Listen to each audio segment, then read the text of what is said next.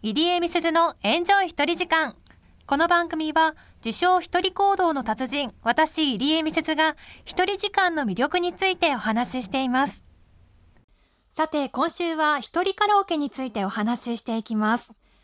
一人カラオケの経験ありますか？私は数えきれないほどあります。たくさんあるんですが、まあ、最近はちょっとコロナ禍で行けないですけどね。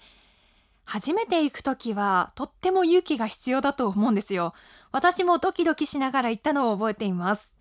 ただ、この勇気、なんで必要かと言ったら、このハードルがあるんですよね。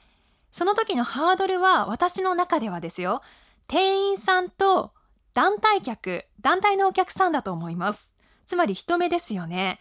で、まず店員さんから見ていくと、まず受付。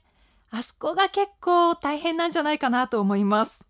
でも、まあお金も払うわけですし、お客さんの一人ですからね、堂々と行くことが多分必要だと思います。悪いこともしてませんし。あとは店員さんが何かの用事で部屋に入ってくる場面ってありますよね。店員さんがドリンクを持ってきてくださったりとか。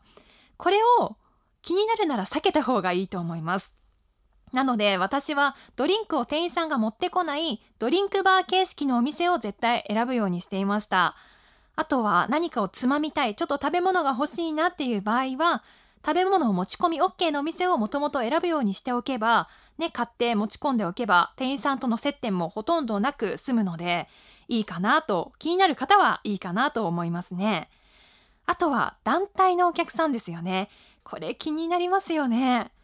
私はこれを避けるために、学生の頃はできるだけ平日の空いている時間帯を選んでいました。フリータイムで料金もかなり安いのでお得ですし、団体のお客さんに会うこともほとんどないです。まあ一般的に学校の授業、まあ大学とかも授業をやっている時間帯とか、あとは仕事中の方が多い時間帯を選べば、そうそう団体のお客さんには遭遇しないんですよね。ただ私はあの結構高齢の団体客の方にはよく遭遇していました。結構来る方いるんだなぁなんて驚いた経験もありますね。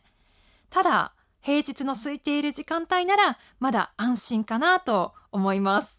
と最近だと一人カラオケの専門店というのもあるそうなんですよ。調べてみたら石川県には残念ながらなかったんですが全国的に今増えているみたいで人からって言うんですよね一人カラオケのことを人から専門店という名前で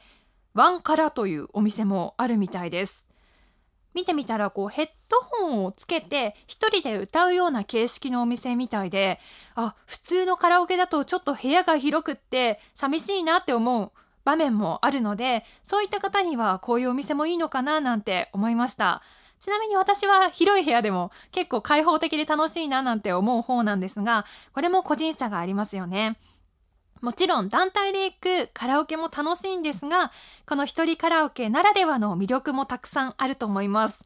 ちょっと今週は時間が足りないので、この一人カラオケ、人からの魅力については、また来週以降いつかお話しできればいいなと思っています。